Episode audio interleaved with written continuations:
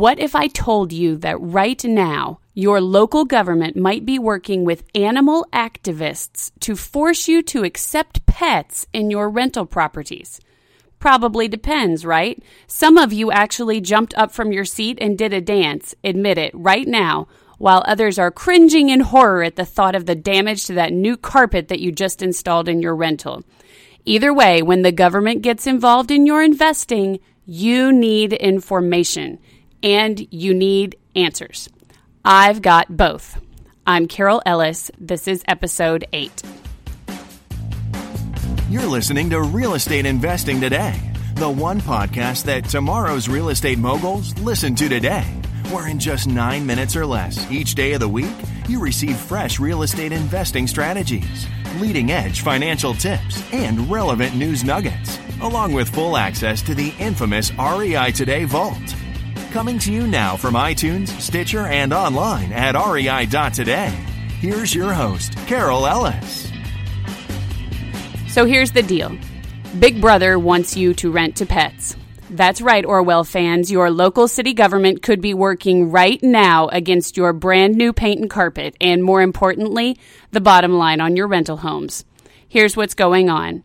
The latest city, and that's right, I said latest, and we'll get back to that in a minute. There's more than one the latest city to make a consolidated effort to force landlords to accept pets in their properties is Los Angeles. And the city council has made big headlines on both sides of the equation, both for and against the idea of forced acceptance as a pet policy, because it has voted unanimously to start working on ways to get more landlords to accept pets. On the face of it, this probably has some landlords cringing, but the truth of the matter is there are plenty of laws in place already about when you cannot refuse a tenant the right to own a pet. And I'm not talking about service animals either. For example, did you know that tenants in federally assisted housing who are 60 or older actually are legally entitled in most states to have not one, but two small pets, should they wish to do so? And small, by the way, means under 40 pounds, so we're not talking goldfish and hamsters here. And if you are a landlord in those states and you're charging pet rent or a pet deposit in excess of state determined maximums, you could be violating not just state, but federal laws. So, yeah, it's already serious.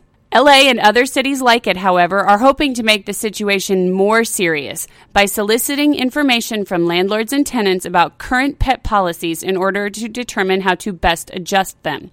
One council member explained that, in his opinion, landlords should not be able to change their pet policies to no pet policies at the end of the term of a lease, which could create big problems for landlords who have tenants with problem pets or who find that they just made a mistake about their ability to handle pets in their rentals.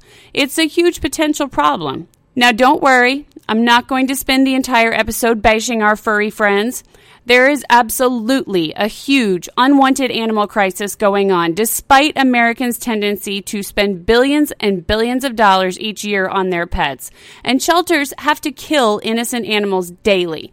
The reason that the LA Council and local animal advocates are so excited is that there's real hope that if more landlords would accept pets, more shelters could switch to not euthanizing animals and become no kill shelters. Shelter representatives say that this has already happened in cities like Denver, Colorado, where only about 2% of rental properties do not accept cats, and 9 out of every 10 rental properties accept at least small dogs. By comparison, in LA, fewer than two thirds accept any pets at all. The real lesson here for you real estate investors has nothing to do with whether or not you have a dog, wish you had a cat, or can't stand anything that has more legs than you. The real lesson here is this your tenants and your future tenants have rights, and those rights are constantly changing. You also have rights, and those rights are constantly changing. As a real estate investor, you must make yourself aware not only of your rights in whatever venue in which you wish to invest, but also of the rights of your buyers, sellers, and tenants, because if you don't, someone else will, and then they'll use that information to change the rules on you before you ever see it coming. And speaking of seeing it coming, the best way to see things far, far in advance in the real estate space is, as you know, to listen up right here and visit the REI Today Vault on a regular basis. If you want to know where your state stands on pet owners and rental owners' rights, and let me tell you, you may think you know, but you probably don't. And remember, we're talking potential federal law breaking here. You need to get into the REI Today vault right now. Get your access by texting REI today, no spaces and no periods, to 33444, and I'll provide fast, free access to my Pet Lovers and Pet Haters Guide to Your Rights, as well as a lot more seriously insightful stuff that will make your real estate investing safer, faster, and more profitable. So just text the word REI today with no spaces or periods to 33444 or visit rei.today slash vault to get access now. When you do that, you'll also be able to grow your network by interacting with me, my guests, and your fellow listeners on REI today. So stop by and ask questions, make comments, network with other investors across the country. Just text the word REI today, no spaces, no periods to 33444 or visit rei.today slash vault right now for your free membership. Thanks for listening in. Be sure you keep an ear out for tomorrow's episode. I'll tell you how one single rule of operation could literally save your life, and it's not the phone call you might be thinking of. You can't miss the huge danger male and female real estate professionals face every day. It's all over the headlines kidnapping, murder, stabbing, you name it.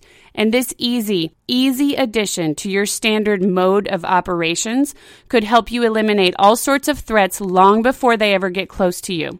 A good friend of mine and his wife have been employing this method for years, and I have to say that not only is it working really, really well for their bottom line and, you know, keeping them safe and alive as well, but it makes a huge amount of plain old common sense as a rule for business. So until tomorrow, REI Nation, always remember this your best investment is your own education. Thank you for listening to Real Estate Investing Today. Be sure to subscribe right now on iTunes, Stitcher, or at rei.today. Your feedback is welcomed anytime by sending email to feedback at rei.today. This show is for entertainment purposes only, does not constitute the offering of any securities, and is not intended as legal or professional advice for your situation. Content is property of the REI.today network.